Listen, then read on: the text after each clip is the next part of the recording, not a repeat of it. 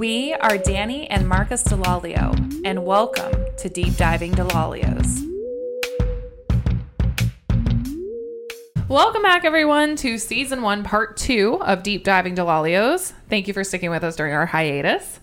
We're back, baby. We're back. We got synced up first try. Everything's good to go. We did it last night as well. Speaking of last night, It wouldn't be an episode of Deep Diving Delalios without some technical difficulties as we're doing this in one of my spare bedrooms. I realized that about a half hour of what we taped last night was super blurry um, this morning when I tried to edit it. And so I tried to fix it and I, I couldn't. Um, and I thought we could retape it today. But I realized as I watched some of our clips of what we had done so far that it just wouldn't ring true it wouldn't be the same. It would feel like we were putting it on. the- yeah, the- which half of our episode of episode one, Yeah. uh, uh, that's what that what happened. That not with the blurriness, but we lost half of that episode. We had to refilm. which was super cool.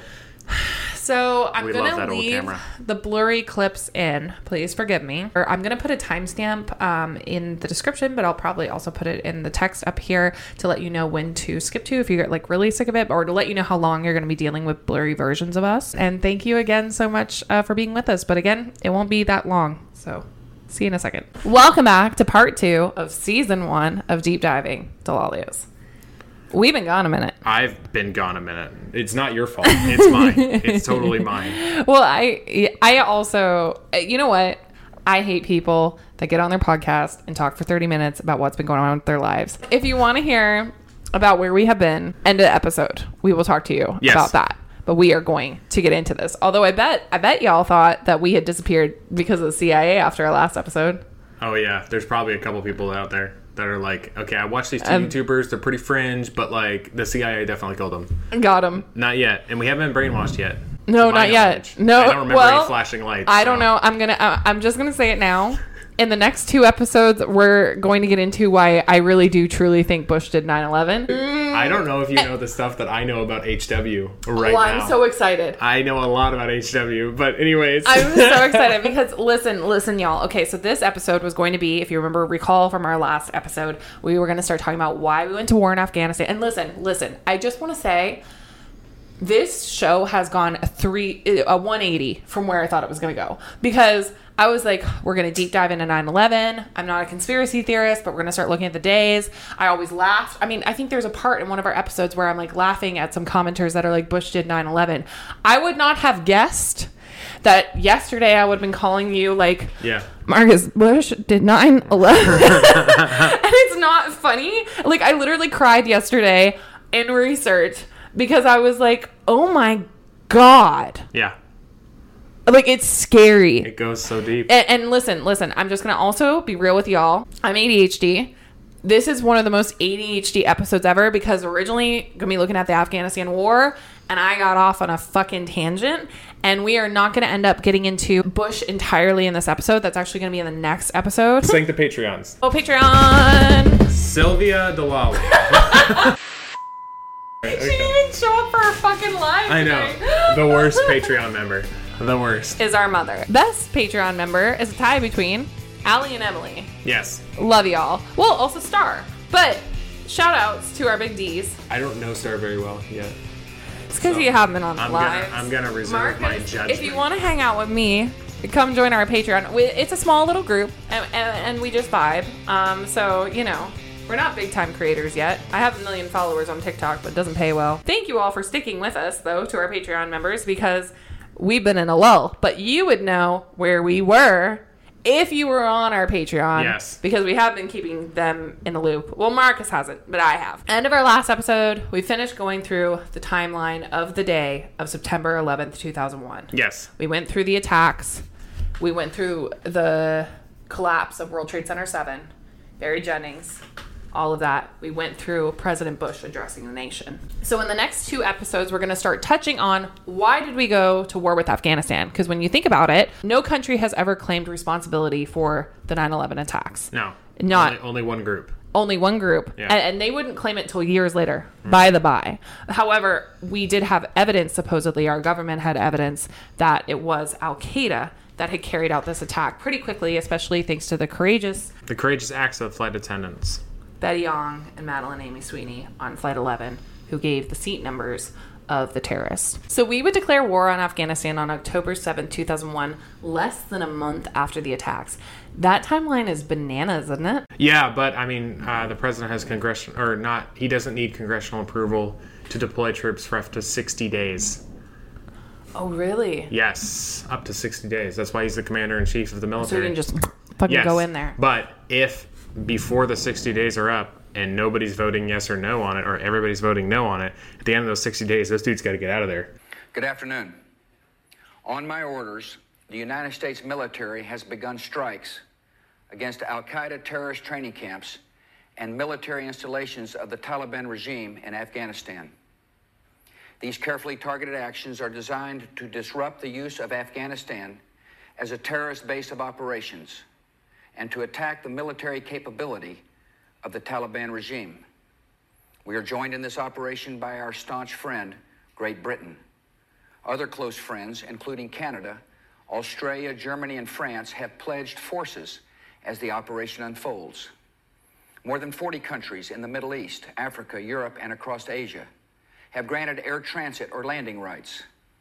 Many more have shared intelligence. We are supported by the collective will of the world. More than two weeks ago, I gave Taliban leaders a series of clear and specific demands close terrorist training camps, hand over leaders of the Al Qaeda network, and return all foreign nationals, including American citizens, unjustly detained in your country. None of these demands were met.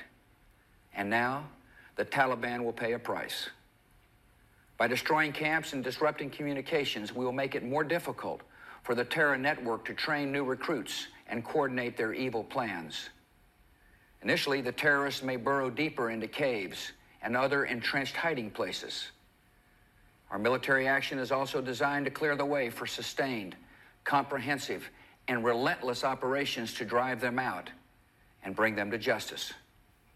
At the same time, the oppressed people of Afghanistan will know the generosity of America and our allies.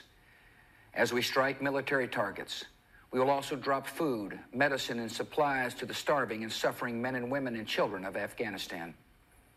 The United States of America is a friend to the Afghan people, and we are the friends of almost a billion worldwide who practice the Islamic faith. The United States of America is an enemy of those who aid terrorists and of the barbaric criminals who profane a great religion by committing murder in its name. This military action is a part of our campaign against terrorism, another front in a war that has already been joined through diplomacy, intelligence, the freezing of financial assets, and the arrests of known terrorists by law enforcement agents in 38 countries. Given the nature and reach of our enemies, we will win this conflict by the patient accumulation of successes, by meeting a series of challenges with determination and will and purpose. Today we focus on Afghanistan, but the battle is broader. Every nation has a choice to make. In this conflict, there is no neutral ground. If any government sponsors the outlaws and killers of innocents, they have become outlaws and murderers themselves. And they will take that lonely path at their own peril. I'm speaking to you today from the treaty room of the White House, a place where American presidents have worked for peace. We're a peaceful nation. Yet, as we have learned so suddenly and so tragically, there can be no peace in a world of sudden terror. In the face of today's new threat, the only way to pursue peace is to pursue those who threaten it. We did not ask for this mission, but we will fulfill it. The name of today's military operation is Enduring Freedom. We defend not only our precious freedoms, but also the freedom of people everywhere to live and raise their children free from fear. I know many Americans feel fear today, and our government is taking strong precautions. All law enforcement and intelligence agencies are working aggressively around America, around the world, and around the clock. At my request, many governors have activated the National Guard to strengthen airport security. We have called up reserves to reinforce our military capability and strengthen the protection of our homeland. In the months ahead, our patience will be one of our strengths. Patience with the long waits that will result from tighter security. Patience in understanding that it will take time to achieve our goals. Patience in all the sacrifices that may come. Today, those sacrifices are being made by members of our armed forces who now defend us so far from home and by their proud and worried families. A commander in chief sends America's sons and daughters into a battle in a foreign land only after the greatest care and a lot of prayer. We ask a lot of those who wear our uniform. We ask them to leave their loved ones, to travel great distances, to risk injury, even to be prepared to make the ultimate sacrifice of their lives. They are dedicated. They are honorable. They represent the best of our country, and we are grateful. To all the men and women in our military, every sailor, every soldier, every airman, every Coast Guardsman, every Marine, I say this your mission is defined, your objectives are clear, your goal is just. You have my full confidence, and you will have every tool you need to carry out your duty.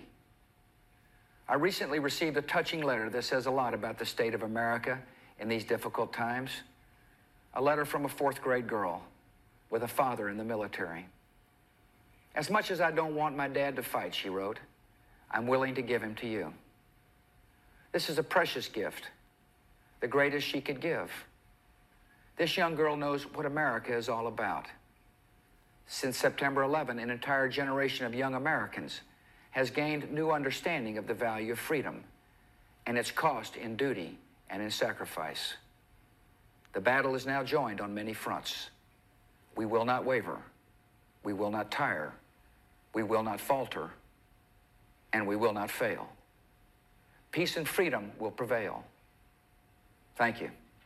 May God continue to bless America. How long was it, Marcus, that we were in Afghanistan for? Like 20 something years. Thoughts? I mean, George Bush, is kind of cute, not going to lie. Um, I mean, it was good. Um, like I was telling Danielle, uh, Bush is a lot cuter than I remember. I don't know why I always thought of him as like this, like stoic, like whatever. You thought of him as stoic? I don't know. Never in dude. my life have I thought of President I've- Bush as stoic. I've never thought about Bush really. Like anytime, anytime You know what's funny? No, can, can I please tell you what's funny? Yeah. Okay, so as I was researching this episode, there's a point when um, President Bush says in an interview, they ask him about Osama bin Laden, and he responds, Marcus, he would respond in several interviews like they were dating, like they were exes. And I'm not fucking kidding you. He was like, I don't really think of him ever. And I'm like, you don't think about the man who you're at war with nice.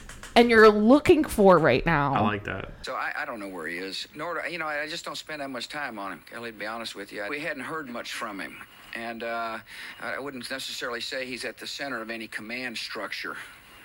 And uh, you know, again, I don't know where he is. I. Uh, He's kind of giving him the cold shoulder. I wonder if that's why Bin Laden was listening to uh, Avril Lavigne. Now, there would be a video released by the Pentagon of Osama bin Laden in December of 2001 discussing his plans for the terrorist attack, along with how only a select few of the terrorists knew that they were going to die, which we talked about in those other episodes. Yes. Because Marcus and I couldn't understand why they were arriving late to planes and stuff like that. It's because a lot of them, majority of them, did not know that that was the day that they were going to die. They knew they were going to commit jihad, but they did not know that they were going to be suicide pilots. Um, the pilots knew because there was only, and then that's so interesting when I'm like looking back at everything. It, you know, tw- hindsight's twenty twenty. Yeah. Like looking back at our, all of our research and everything, there were muscle hijackers who were the ones controlling the passengers on the plane, and then there were the the pilot hijackers, and there were only like a couple that could actually pilot the plane, and those were the men that knew Yeah, They it were was all going to going die. down. Yeah. Mm-hmm. and then, oddly enough, just four days before the presidential election between President Bush and John Kerry, which was won by a landslide of President Bush, was to take place in 2004, a message would be released by Osama bin Laden claiming direct responsibility for the attacks. I find that timing so interesting. Hold on. I got some hot fudge to pour in this Sunday of information we're getting. There have only been like three presidents that have lost a re-election when they've started a war. The- well, war is good for everything. War is good for the oh, economy. War, not for the people, but No, war is but good for everything government wise. America loves war. Well, we do. Well, it got us out of the Great Depression, man. no, but that timing is very, The timing is very. as the kids in 2020 would say, sus. Bin Laden said, according to translators, that we should destroy the towers in America because we are a free people and we want to regain the freedom of our nation. Now, according to translators, he also said, Your security is not in the hands of the Democratic presidential candidate John Kerry or Bush or Al Qaeda. Your security is in your own hands. Each state that does not meddle with our security has naturally guaranteed its own security. So they were ANCAPs, What? anarchist, uh, uh, anarchist capitalist. You know what he sounds like? You know what reminds me? Anonymous. Do you know who he also sounds like? Who? The Mandarin in Iron Man 3. I'm pretty sure those are exact word for words what Well, they, they, might made have ripped it. I mean, honestly, because that and you, you know what the Marvel movies, um, you know the United Oh. States government puts money into the Marvel movies as Insane amount of military recruitment. bus- budget. Previously, Bin Laden had actually mocked President Bush's initial response to the attacks because Bush had taken so long to deal with everything. He said that if President Bush had been swifter, the attacks would not have been as severe. Mm-hmm. But instead, he said Bush continued listening to, quote, a little girl's talk about her goat and its butting. As we know, the president was visiting Florida an elementary school and was reading that book, My Pet Goat. Oh, dude, I totally thought I totally thought this was like some ancient wisdom he was trying to impart. Oh, like it was a parable or something. And I was like, what does this mean? President Bush continued reading that book for seven minutes after being told that a second plane had hit the tower. Remember, mm. he had been told right before going in that a plane had hit the towers, to which it's like they thought it was an accident. And then the next time, he just kind of stares off for a second and then continues with the book situation. And then he did the photo op thing Yes. But also that and, and did a statement from the school. And here's my question. Here's my question. So I'm gonna be I'm gonna be real real with y'all. I went back and watched Fahrenheit 9/11 by Michael Moore. yeah. Um, Michael Moore made a darn good point during that documentary. Why did the Secret Service not get that man out of that situation? Because I can understand you're sitting there, you got a bunch of kids in front of you. You can't just be like, "Hey, there's a huge emergency going on. I got to get out of here." Although I, I'm, I feel like you could have. You could. You're the president. yeah. You can eh, literally look at them and be like, hey, But why did the Secret Service remember when your dad left and didn't come back? I'm about to do that, but I'm the president, so I can do it. But why did the Secret Service not swoop in and get him? Mind you, everybody knows his itinerary at that point. Everybody knows he's at this school. If the terrorists want to take him out, there he is. Yeah. You know where he is, right? Okay, so he continues sitting there reading not only for seven minutes, but then he hangs out and they set up that press conference Yes. at that school. That was so dangerous for our country. Yeah. That doesn't make any sense to Because me. then we would have gotten the guy that shot a Texas lawyer in the face as president. well, yeah, if he had dick. died. But also, yeah, good. Also, good point. Why didn't he just pass the football to Dick Cheney during that event? and like, here's- I want to show that I am still in control, but not only if I am not available to be in control, someone else is going to step in and they're going to do just as good of a job as I am. Yeah. That I mean, that's the role of the vice president. Like you were supposed to do just as good of a job as a president, just in case he, he kicks the bucket while you're up there.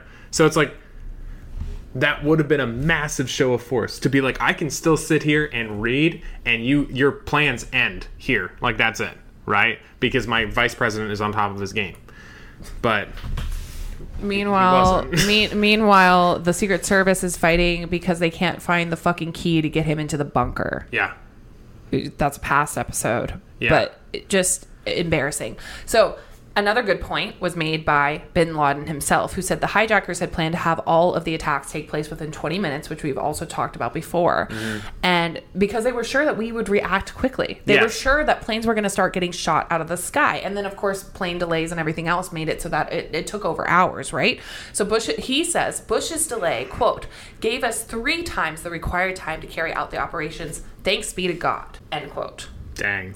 A total of 58 minutes elapsed between the time the first plane hit the North Tower and when the third plane crashed into the Pentagon. Not to mention the fourth plane that crashed into the Pennsylvania Field, United 93, that crashed one hour and 25 minutes from the initial impact of Flight 11. Yeah, we gave him plenty of time. Plenty of insane time. amount of time. Ridiculous. Yeah, Like he's making some darn. Listen, he's making some darn good points here. Love him or hate him, Bin Laden spit facts. Bin Laden also said that Bush had misled the American people in the three years since Al Qaeda's, because this came out three years later, in the three years since Al Qaeda's 19 hijackers accomplished their deadly mission. Quote, Bush is still deceiving you and hiding the truth from you. And therefore, the reasons are still there to repeat what happened. Ending with a threat. But Bush is still deceiving you. Yeah. Oh, we are gonna we're gonna get into it. Dick Cheney, I also just want to mention here, we're gonna get into Dick Cheney being the CEO of the world's second largest oil field service company and the suspicions that he may have violated the Trading with the Enemy Act during the war. I didn't know that. Oh yeah. Not to mention his clandestine meetings with the Saudi family, the Saudi royal hmm. family, after 9-11. Oh, we still meet with them. Oh, listen, Marcus, Marcus, Marcus. And they still haven't claimed responsibility or even any sort of accountability to be like, hey, I'm so sorry that my citizens did this sort of thing. But before we dive into good old Dick, let's try to understand. no, let's talk about Osama bin Laden and the- the Saudi connection a little bit. But I also think just because Osama bin Laden, we touched on him in one of our episodes about the Twin Towers, mm-hmm. but a lot of us don't know who he was. We know he's the big bad man that did horrible things. I will say there's a lot of mystery around Osama bin Laden. And I mean, everybody always asks, where is Bin Laden? But nobody asks, how is Bin Laden? Bin Laden was born March 10th, 1957, in Saudi Arabia, like most of the 9 11 terrorists. Hold on. He would be younger than most of our members of Congress? Oh, yeah. Oh, yeah. Okay. That's another topic for another time. He was born to a billionaire father named Mohammed bin Awad bin Laden, the founder of Saudi bin Laden Group, a construction company, and he was bin Laden was one of oh, I'm sorry, now I've got a lot of bin Ladens. Osama was one of 52 children by his father. Holy cow. The company made 5 billion for the bin Laden family, of which Osama would inherit between 25 to 30 million when his father passed away in 1967 from a plane crash. Whoa, what?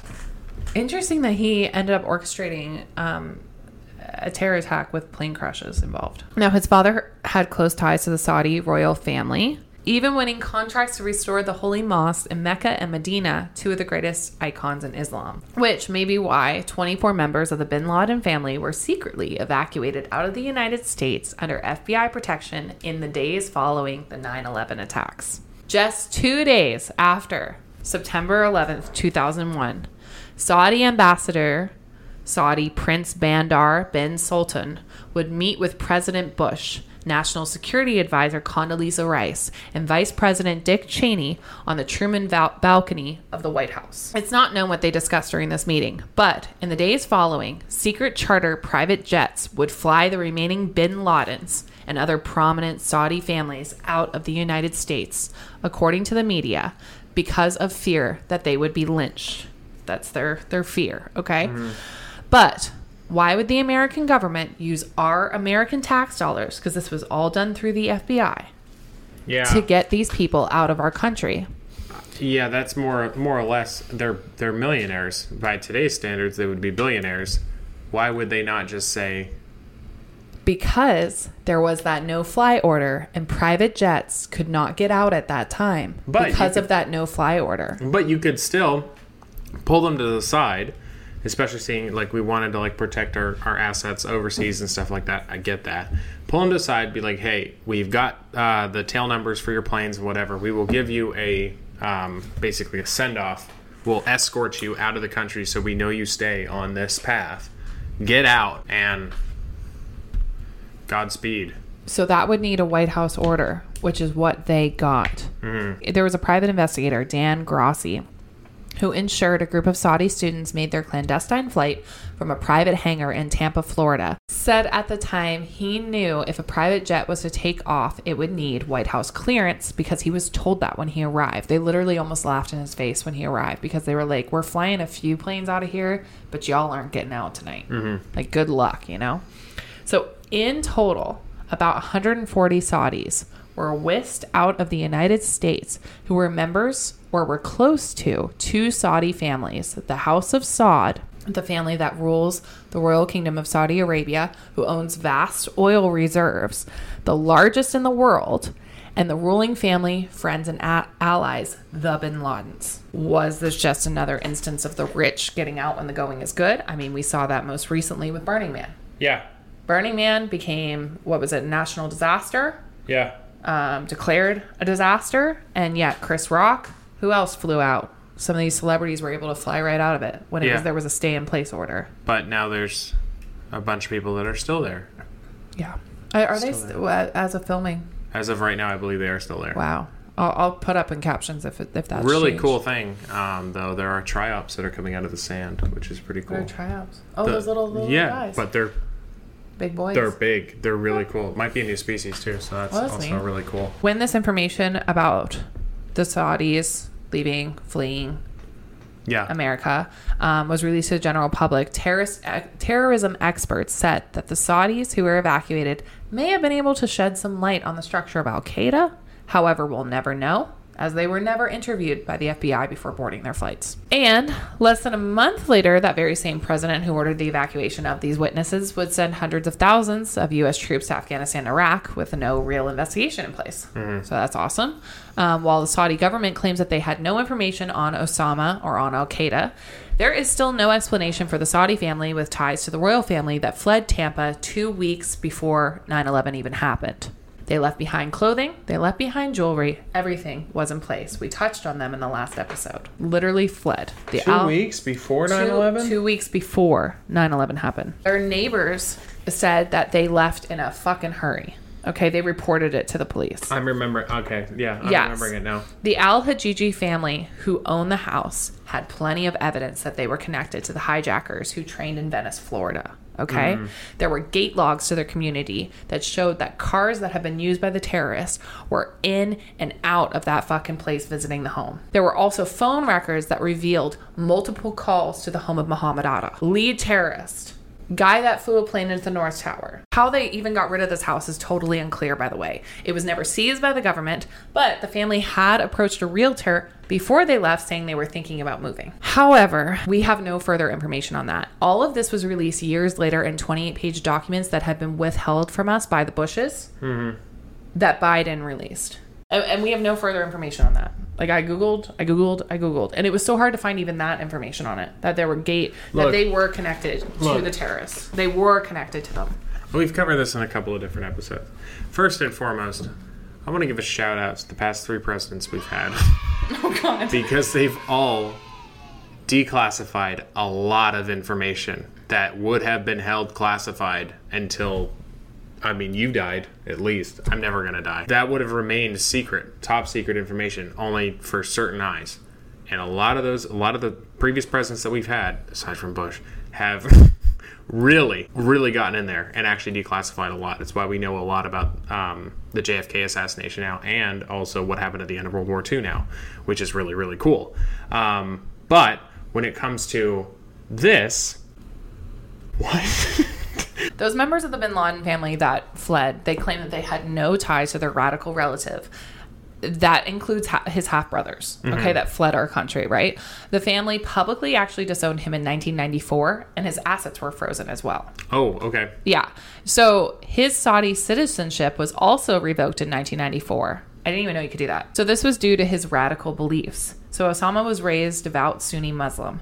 And side note, apparently all and, and I just want to say we're diving into radical beliefs. Sunni Muslims aren't radical. I'm just I'm starting to get into it. That sounded like he, We need like an, an overview. we're doing an overview Yes. of his beliefs right now. Um, we're going to get into when he was radicalized. So he's raised Sunni Muslim. Side note: apparently all of Al Qaeda is Sunni. That makes sense because there's a big there's a big divide between the two. And also, um, Bin Laden was one of two founders of Al Qaeda, which I didn't know. I didn't he know was that a founder of Al Qaeda. Yeah. I mean, I would assume based on his position that he was, but I didn't know there was a second one. But oh, we'll get into that next episode. Bush, So, oh, I want to say as well. Um, I think I put it down here in the notes, but it's just kind of flowing better to tell you right now. He fought with the Mujahideen when um, uh, the Soviet invasion happened, Of which Afghanistan. I'll dive into. Uh, well, maybe I can come down here. I'll we can we can it talk right about now. that too. He was our ally during the Soviet invasion of, of Afghanistan. Yes. So, if you don't know, the Soviet Union sent thousands of troops into Afghanistan and immediately assumed complete military and political control over Kabul and large portions of the country. This was a no go for majority of the world. We were all like, what the fuck are you doing? Mm. This didn't fly. The US, of course, got involved. Do you have any further information you want to give about that little and fought with the Mujahideen? They had a lot of uh, operatives inside of the Mujahideen, and we also trained the Mujahideen um, profusely in guerrilla war tactics, and also, oh yeah, Oh, how interesting. um, this is like widely known throughout the military. um, it's also why we were able to predict the movements of a lot of Al Qaeda members so well. train them. We taught them how to do it. Interesting. Um, but when it comes to first and foremost, to give a shout out to I think it's Rambo three.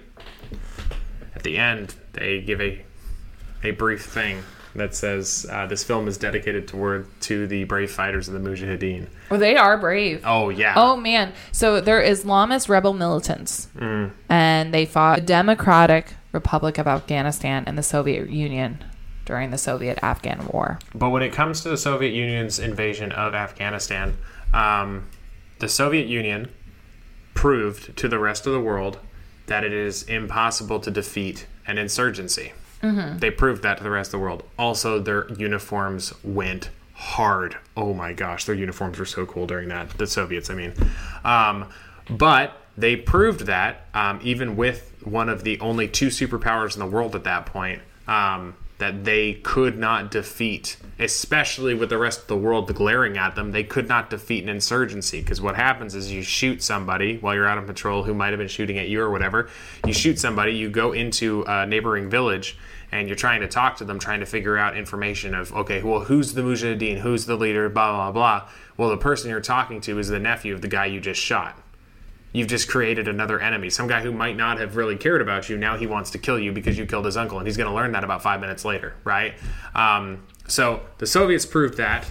Uh, I believe it is cited as one of the reasons the USSR ended up crumbling because they wasted so much money going down there. It just was it wasn't worth it at all.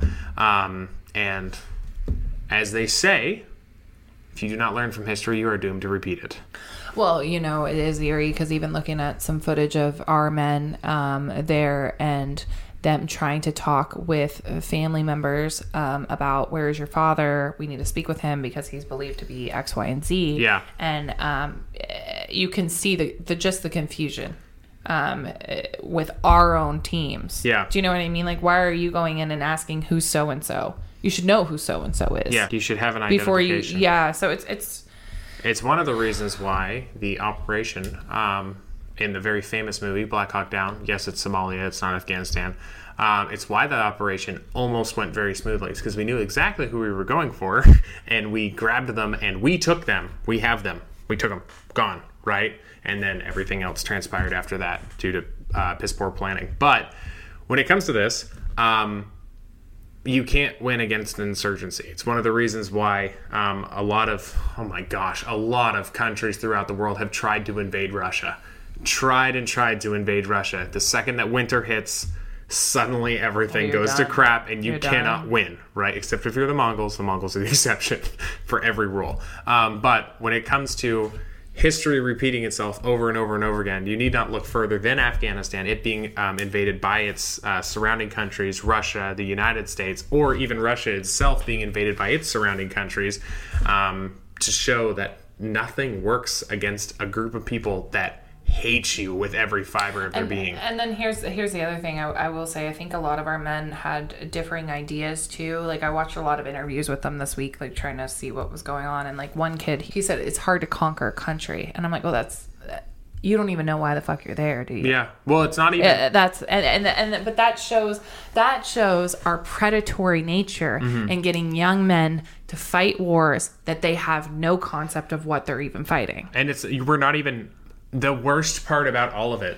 like this is the this is the worst part hear me out all the way back in vietnam Oh wow! We I mean, this is our second Vietnam. yes we weren't trying to conquer the country we we were trying to change hearts and minds it's really hard to do that when you just killed the dude's dad like oh, yeah. you cannot change hearts and minds sorry for I'm the so tangent sorry. Yeah, Sorry. yeah, yeah. So a little bit about bin Laden's radical beliefs because it's believed during his time with the Mujahideen, he was radicalized then. Not mm-hmm. that the Mujahideen radicalized him, but he became very obsessed with the fact that Western ideology is not good. Yeah. There's no real evidence as to when he shifted, but there was a shift. His family was not like this. He, he was not raised in a home where this was the belief system. Yeah. Okay. So he was radicalized. Not 100% sure when. They think it was during this time. Now, he believed the Islamic world was in crisis and that the complete restoration of Sharia law would be the only way to set things right. He opposed secular government as well as socialism, communism, and democracy. Bin Laden believed that Afghanistan, under the rule of the Taliban, was the only Islamic country in the Muslim world. He consistently pushed the need for violent jihad to make right the injustices against Muslims by the United States and by other non Muslim states. He also called for the elimination of Israel and called upon the United States to withdraw all civilians and military personnel from the Middle East and from every Islamic country of the world. Mm-hmm. That, and I feel like we're just pushing buttons. Do you know what I mean? Yeah. At times, a major component of Bin Laden's ideology was the concept that civilians from en- enemy countries, including women and children, were legitimate targets for jihadists to kill. Bin Laden criticized the United States for its secular form of governance and called upon Americans to convert to Islam and reject the immoral acts of fornication, homosexuality, alcohol, and other intoxications.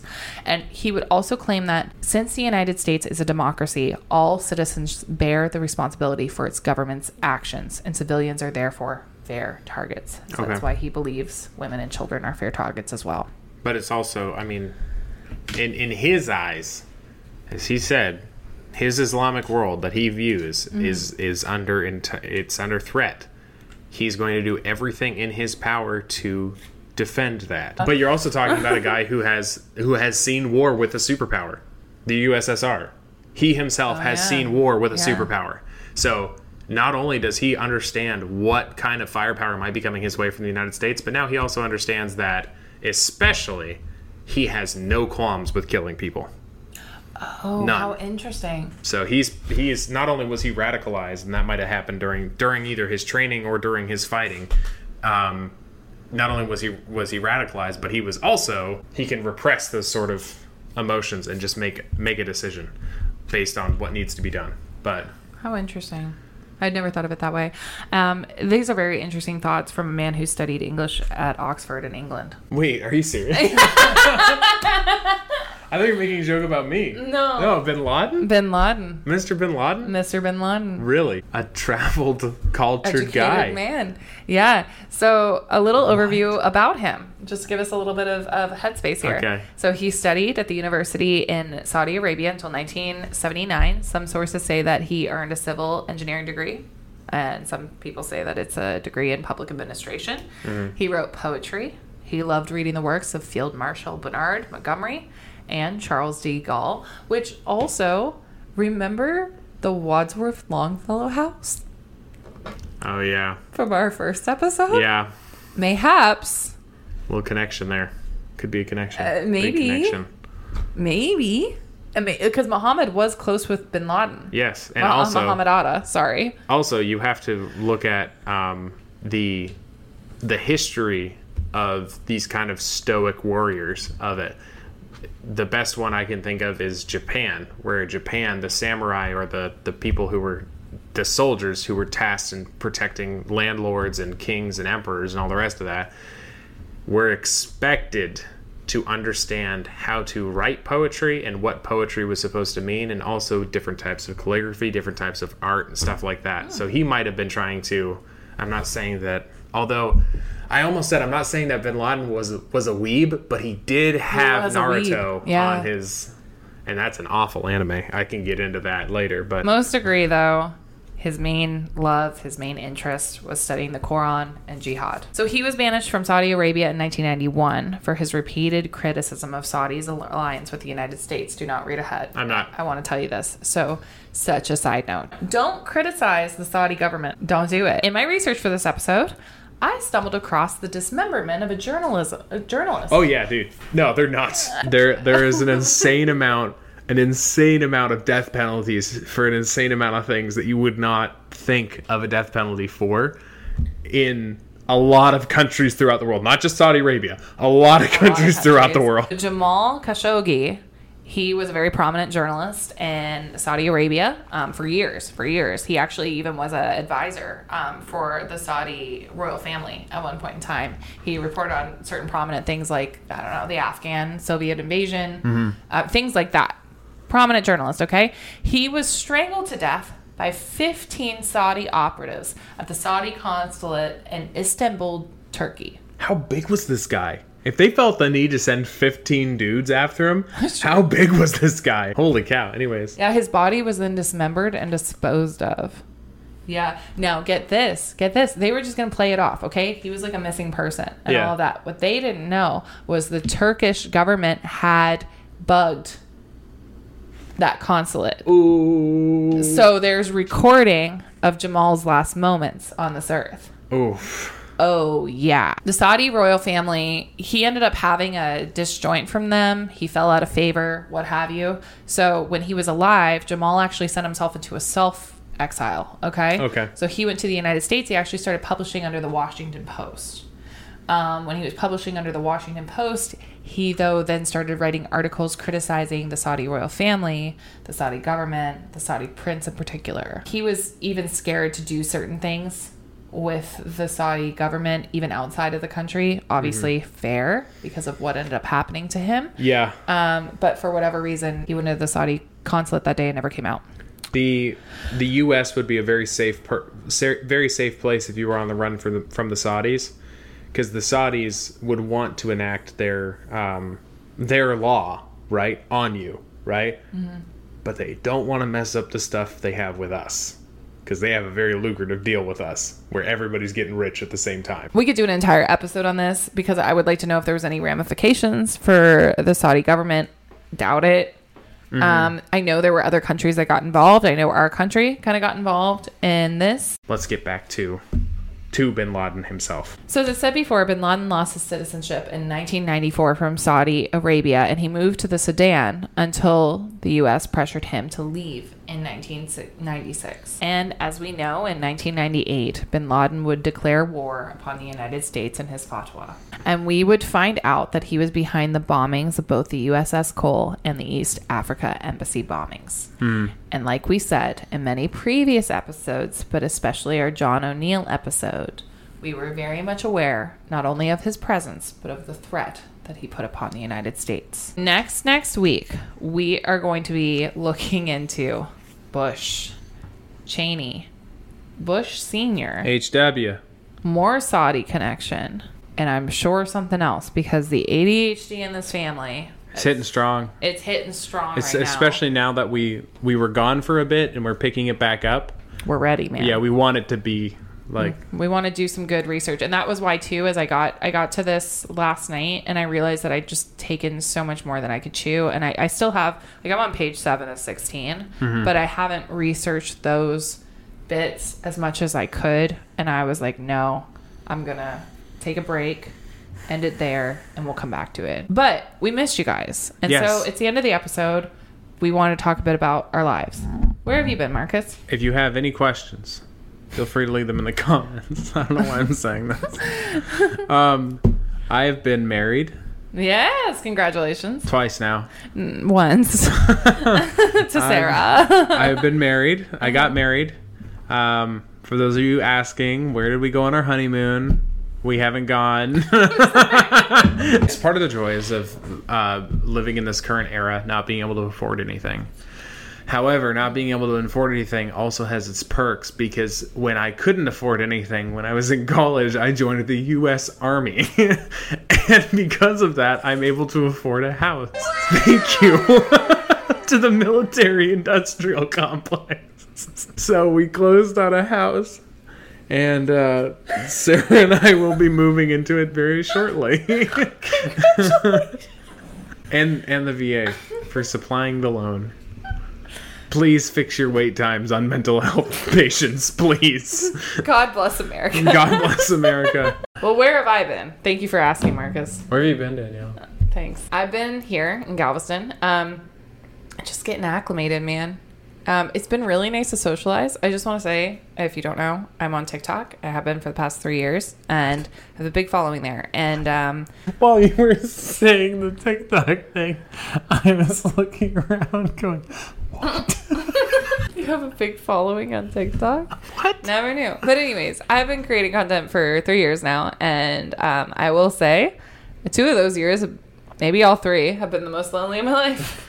Um, you know, Bo Burnham's song, um, where he's like, "Daddy made you some content," you know, and he's singing about how it would be nice to go outside, but he's gonna make you a video instead. That's how I've felt. so it's been nice to go outside, touch the grass, uh, hang out with people. I feel like no, but you know what's weird? Um, since taking an outside job again and like actually commingling with people, Yeah. yeah, um, I find I'm not good with social cues anymore.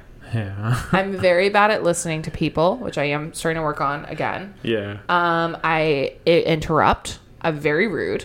Um, and I'm really trying to work on that because I don't know. Just I just noticed within myself. I was like, oh my god, I'm just cutting people off. Fucking COVID and sitting inside the house for well, and then and then working from home. Really, uh, yeah. See, I during during the vid, I had I had a, uh stint of mild paranoia, and uh, I was alone. I was living in Tulsa, and I was alone for around nine months, where I didn't even touch another human being. Was Sarah not around? No, that was when I was still dating Canada. Oh, I'm sorry. Oh, I forgot about. Oh, dude, I became feral during that time. You know what we did do during that time? If you go over to Marcus's channel, which we always link in our description, um, we made a lot of content though. Yes, we and did. that was before I even was making content on TikTok. but that was also before the real deal hit.